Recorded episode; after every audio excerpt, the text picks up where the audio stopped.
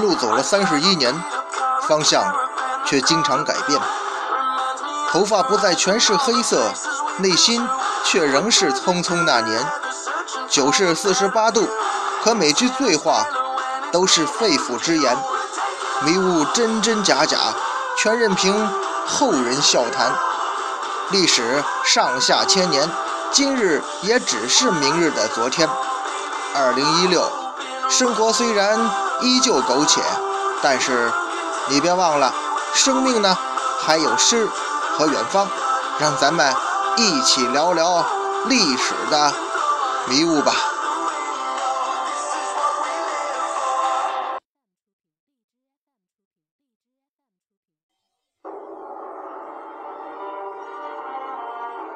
文昌书馆说书人，一壶浊酒论古今，纵论上下千年事儿，笑谈历史风雨云。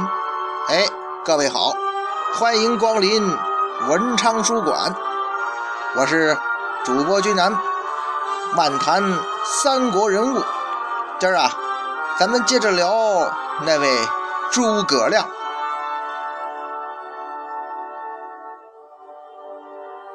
上一回咱们说到啊，诸葛亮虽然在出使东吴的过程当中啊，算不上呃百分之百的成功，但是呢。他在后来帮助刘备治理江南三郡方面呢，表现出了自己在经济和后勤方面的才能。这其实啊，也是诸葛亮展现自己在内政方面人才作为他的一个特长的一个表现。这个时候，诸葛亮的官职是军师中郎将，由此啊，咱们也提到这个官职。是引起了很多争议的。有的人认为啊，按照汉代将军等级，军事中郎将连那种杂号将军都比不上，说明啊，诸葛亮这个时候在刘备这里品级是比较低的。还有人说，其实这个职位啊并不低了，因为曹丕当初呢也当过中郎将。而易中天教授认为，军师中郎将就相当于总参谋长。由此啊。咱们也联想到，在《三国演义》中也好，还是很多传统的演义小说中也好，总有那么一个呃摆脱不了的角色，比方说诸葛亮、徐茂公、刘伯温，哎，也就是军师。关于军师这个称呼或者说这个职位，它的出现呢，咱们如果要追溯一下的话，起码应该找到战国时代。根据这个《史记》啊，《孙子吴起列传》记载，田忌呢进孙子于威王，威王问兵法，遂以为师。其后魏伐赵，赵急救于齐，齐威王欲将孙膑，膑辞谢曰：“行于之人不可。”于是乃以田忌为将，而孙子为师，居资车中作为计谋。其实啊，就是孙膑的故事。孙膑呢，因为自己是残疾人嘛，被庞涓挖了膝盖骨去嘛，所以他觉得吧，做大将的话呢，有失体面，所以跟威王提出来呀，让田忌做大将，自个儿做军师。哎，这似乎啊，是关于军师这个职位比较早的记载。咱们从这个来历中可以分析啊，军师。作为统帅助手，他作为计谋的形式特点，还特别表明了呀，国君平时对他是遂以为师这种特殊的尊重态度。换而言之啊，平时你是军师，国君的老师；作战的时候你是军师，军队的老师。这就是军师的地位和这一职务的大概来历吧。咱们中国古代的军师啊，那往往都是智慧的化身，举手投足之间就可以令一支军队丢盔弃甲，甚至让一个国家土崩瓦解。历史上很多金戈铁马的战场都有着军师的足迹。这些人尽管所处的具体职位不同，可是有一点是一样的，那就是他们都曾经以自身超凡脱俗的智慧，在军事上筹划奇谋妙计，运筹帷幄之中决胜千里之外。而诸葛亮先生就是这些军师们其中最典型的代表人物。可惜呀，至少在他治理江南三郡的时候，他的军事才能啊还没有机会发挥，或者说没发挥出来。军师中郎将这个职位啊，其实是刘备的发明创造。哎，就是说呀，咱们争论这个职位是高是低、是大是小。没什么意义，因为啊，最终的解释权在人家刘皇叔手里。反正啊，刘备给这个职位，甭管你叫将军还是叫军师，你还是该干啥干啥。反正诸葛亮这段时间他干的都是内政和经济工作。当然，有朋友可能说到这个品级的事儿，哎呀，刘备这个时候的官职啊，本身就是左将军而已。他能封手下人当一个杂号将军，起码在刘备这边来说，已经算很高的官职了。赤壁之战之后到建安十六年，这两年多的时间，诸葛亮先生估计一直在忙着内政，因为史书啊基本上找不到相关记载。这个时期很多政治军事大事啊，他没有深度参与。可是终于啊，刘备要出兵益州了。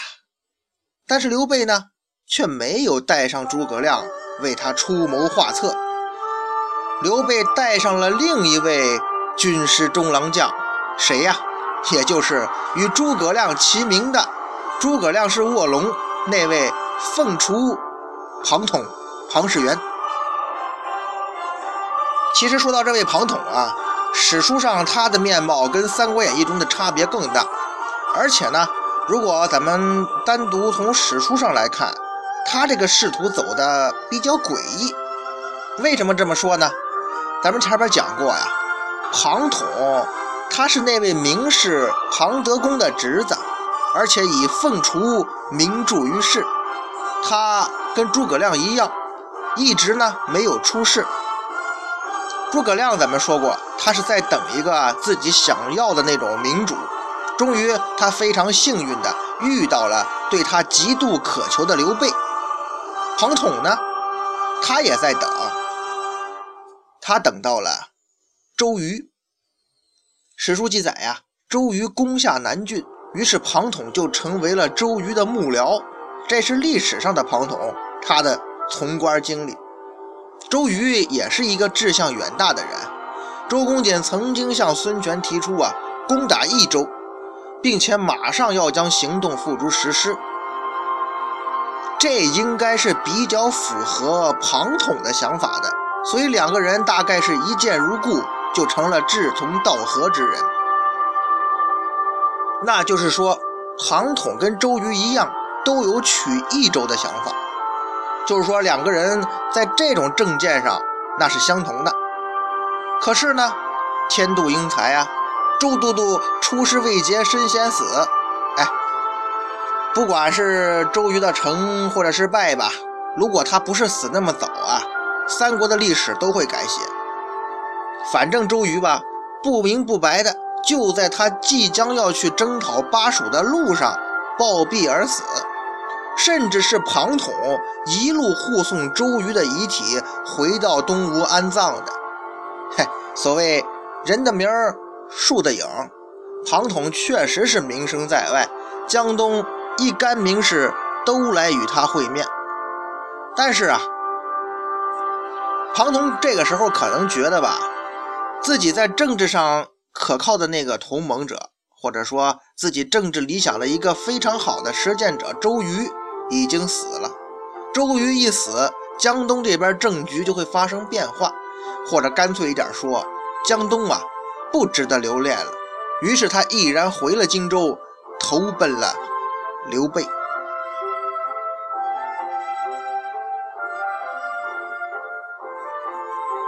不过呢，庞统的投奔刘备的表现呢，也挺奇怪的。按说你刘备在荆州那么多年，甭管是历史上也好，还是说《三国演义》中也好，水镜先生告诉你了吗？卧龙凤雏，得一可安天下呀。你既然知道卧龙，你不可能不知道凤雏啊。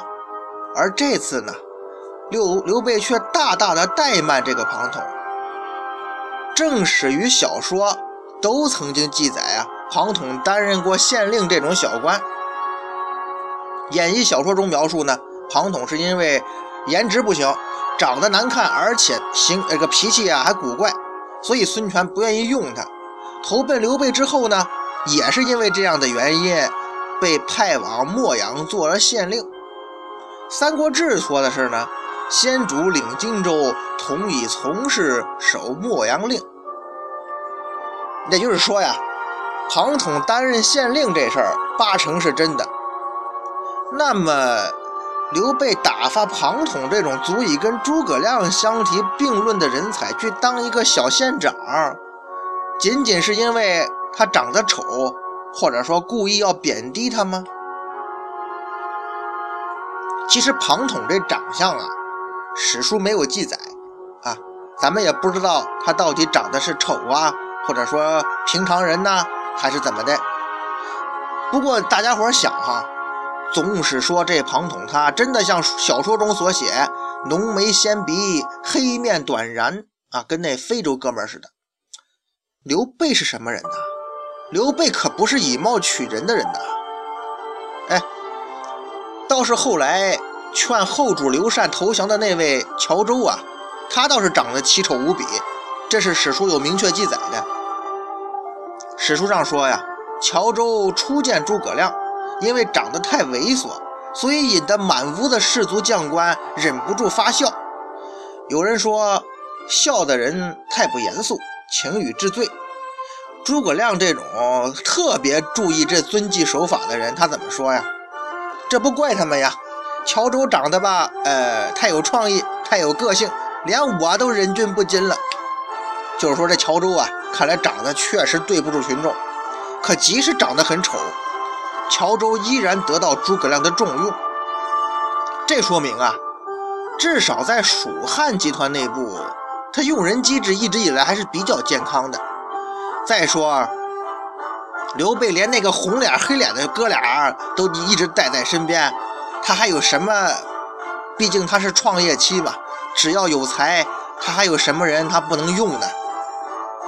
那问题就是刘备在想啥呢？呃，咱们大胆猜测一下啊，可能有以下这样的原因。首先，就像咱们前边讲的。史书记载，庞统原来可是周瑜的人呐，而且他们走得非常近，等于说周瑜的下一步行动计划，庞统就是直接的制定者，甚至说协助者。庞统最初可能是被周瑜逼为攻曹的，但是史书记载后来是任以大事，于垂拱而已，这说明周瑜是很信任庞统的。庞统遇到这样的好伙伴，在南郡应该干得不错。而且随着计划的进行，他们的关系变得非常亲密。就像咱们前面讲的，周瑜去世，可是庞统护送遗体回东吴的。这这个，你既是下属，又是亲信，只有这样的人才会顺理成章成为送丧之人呐，对吧？一般人你也没这个资格。当初刘备到东吴借荆州，庞统还建议周瑜啊去劝说孙权，把刘备强行留在东吴。虽然孙权没有听周瑜的，估计吧也惊出了刘备一身冷汗。而且肯定啊，双方在对方都有那个细作嘛，情报人员，所以刘备后来也不难知道。这个主意是庞统在后边使坏，所以你想，你如果你是刘备，心里头面对这个庞统，怎么着也不会那么顺理成章就用他吧？《江表传》曾经记载啊，先主于统从容宴语问焉：“卿为周公瑾公曹，孤道无闻此人密有白事，劝众谋相留，有之乎？”在君为君，卿其无隐呐？统对曰：“有之。”这这个记载就比较明确了，就说后来呀，庞统跟随刘备，在两个人相处的日子里，有一次啊，两人喝酒喝到高兴的时候，刘备就故意问庞统了，说：“老庞啊，当年我去东吴成亲，我听说周瑜曾经想劝孙权把我扣下，不让我回来了，有这回事没有啊？”啊。在君为君，你要说实话。庞统呢，就直言不讳地说：“大哥，有这事儿。但是呢，当年公子小白，也就是齐桓公啊，差点被管仲一箭射死。后来人家也合作无间，也没计较这件事儿嘛，反而是重用了管仲，这才是能够成就大业的度量啊！毫无疑问，刘备他肯定是有这种度量的。”其实咱们想一下吧，两人喝酒，刘备能这么问庞统，说明他心中已经释怀了。所以啊，咱们可以判断为，刘备之所以让庞统去当一个县长，那就是在试探他。庞统作为周瑜的这个心腹亲信，你把周瑜的灵柩运回东吴，却没有在东吴当什么官儿，反而是来投奔实力相对较弱的我刘备。作为在乱世中存活的枭雄刘备，他不可能明白害人之心不可有，防人之心不可无啊！而在乱世中，害人之心、防人之心，您都得有。你庞统来了是吧？那万一是周瑜临死之前托付你到我这儿来当卧底，那怎么办呢？起码有这个嫌疑吧。所以，我先让你当个小官儿，我试探你一下。这应该是刘备的。真实的心态，而庞统呢，有大才呀，而且那个时代那种士人很心高气傲，他又是士人中的翘楚，他跟诸葛亮一样嘛，一直藏着不出世，要找的就是适合自己施展抱负的老大。就算啊一时成不了位高权重的人，至少我也要当那种心腹幕僚，限量。这种外放的芝麻小官儿，对我庞统来说简直是一种侮辱。假如庞统忍辱负重，那就说明啊，他来这儿果然是另有所图，想骗取我信任呢。可是庞统啊，他直接撂挑子了，到任上之后什么事儿都不干。看他这种情况，刘备也放心了。当然，一家之言仅是猜测。史书的记载说法是，鲁肃和诸葛亮的劝说让刘备改变了主意，重用了庞统。咱们打开《三国志·庞统传》的话，有这么一段记载：吴将鲁肃疑先主书曰：“庞士元非百里才也，使出之中别驾之任，实当斩其祭祖耳。”诸葛亮亦言之于先主，先主见之善谈，大弃之，以为至忠从事。就是说，诸葛亮跟鲁肃两人一劝，周备一看啊，庞统不得了，就重用他了。咱们说，咱正常人思维想一想，这事儿很蹊跷。诸葛亮跟庞统俩人都是荆州士族啊，在荆州混过嘛，关系很密切。刘备这边呢也缺乏人才，所以说呀，如果诸葛亮推荐庞统，那是理所当然。可是鲁肃也推荐庞统，您不觉得很奇怪吗？这鲁肃鲁子敬，你就是一活雷锋啊！哎，就算这鲁肃是东吴的什么鸽派，他比较亲刘，比较倾向于维护孙刘联盟，你再怎么亲，你也是孙权的人呐。你没有理由管这种闲事儿啊！思来想去吧，我倒是觉得呀，鲁子敬啊，他应该有这么一种想法，那就是咱们回想过去，实际上鲁肃才是孙刘联盟最初的缔造者，是他跑到江夏找刘备提出结盟的。他是不愿意双方的关系破裂的，但是呢，刘备一直在荆州的话，双方难免会擦枪走火呀，这矛盾容易尖锐。关键是啊，不符合咱们前面提过的那个鲁肃版本的东吴隆中对规划，所以鲁肃这个时候的想法是：刘备你呀，赶紧拿下西川，然后呢，你就可以把荆州还给我们吧。这样双方呢皆大欢喜，这也是最好的结局。庞统这个人，咱们前面也说了嘛，他跟周瑜有一点是一样的，那就是都主张往西攻取益州。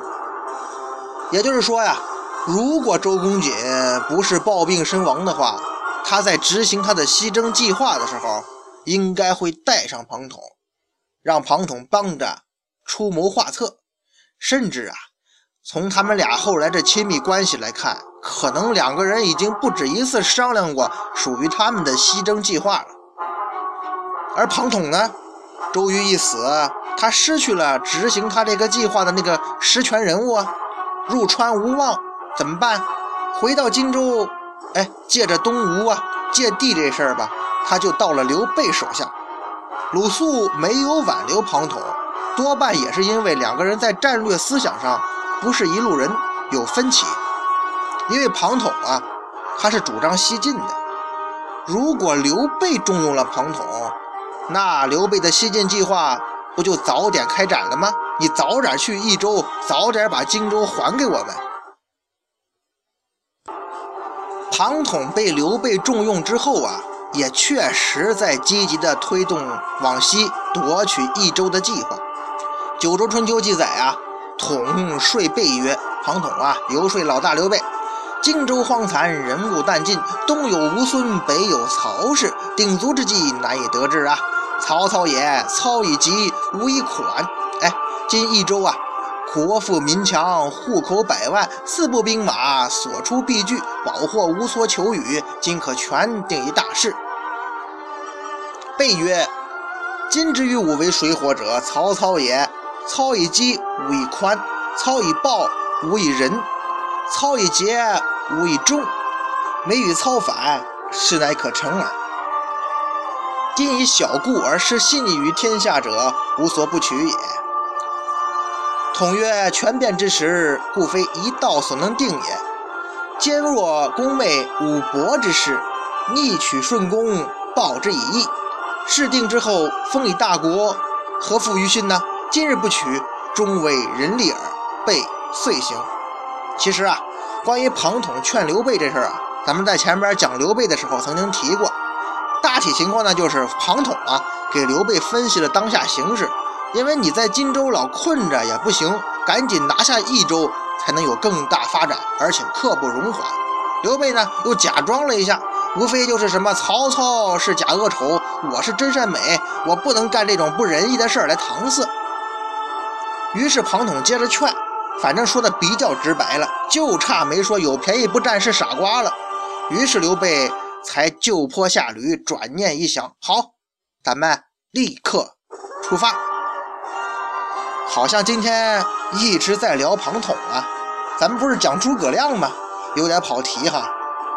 其实啊，这是因为在这一时期啊，诸葛先生他除了做一个优秀的税务工作者之外，他在史书上真的没什么记载，很多这种刘备集团的这个时期的大行动啊，他都没参与。《三国志·诸葛亮传》接下来就直接到了刘备攻打刘璋，然后战事不利，让诸葛亮带兵入川，合围成都。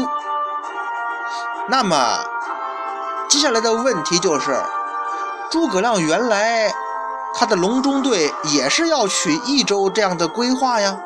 那为什么不让诸葛亮来推动这件大事儿，执行这个计划呢？反而是用一个后加盟的，甚至是初来乍到的庞统呢？这是其一。